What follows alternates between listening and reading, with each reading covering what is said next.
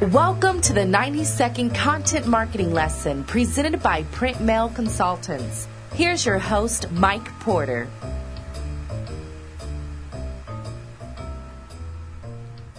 Hello, everyone, and welcome to the podcast. I attended a webinar the other day. The material was pretty interesting and informative, but the presenter had this habit of beginning almost all of her sentences with the word so. It was so this and so that.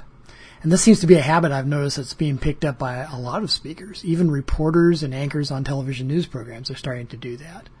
I'm not going to lecture you about whether this is appropriate to start a sentence this way, but I do know that in business communications, it's usually more important for your words to be clear and actionable than to follow some strict literary guidelines. But if you use a device too much, it can detract from your objectives. And that's what happened with this webinar speaker. By the time she got to her second or third slide, her habit of starting off most of her sentences with the same word really got irritating, and I ended up tuning her out. Fortunately, most of our verbal crutches, the uhs, ums, and you knows, don't find their way into our written communications. And thankfully, the same people who speak as if every sentence ends in a question don't populate their written pages with any more question marks than the rest of us. I've noticed a lot of blogs, posts, and articles read as if someone dictated them. Maybe the writers are using a speech-to-text program to avoid typing, but there's no excuse for failing to edit before publishing. Unedited content makes you look lazy.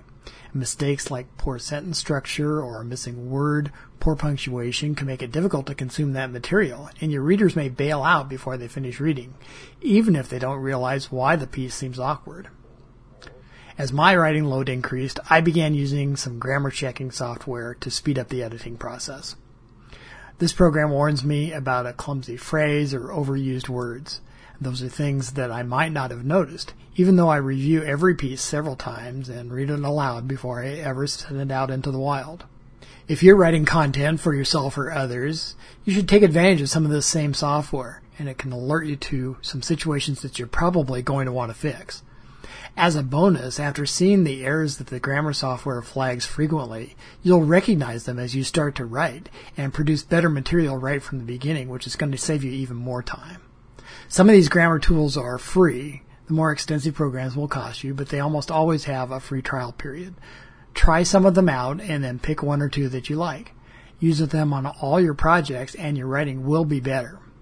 If you just Google grammar checker, you'll find some of the options, though I noticed that my search didn't return the software that I use the most. So if you're curious about my experience with these tools, just shoot me an email, m porter at print mail consultants dot com, and I'll be happy to answer any questions. Well, that's all I have for now, so thanks again for listening, and good luck with your writing.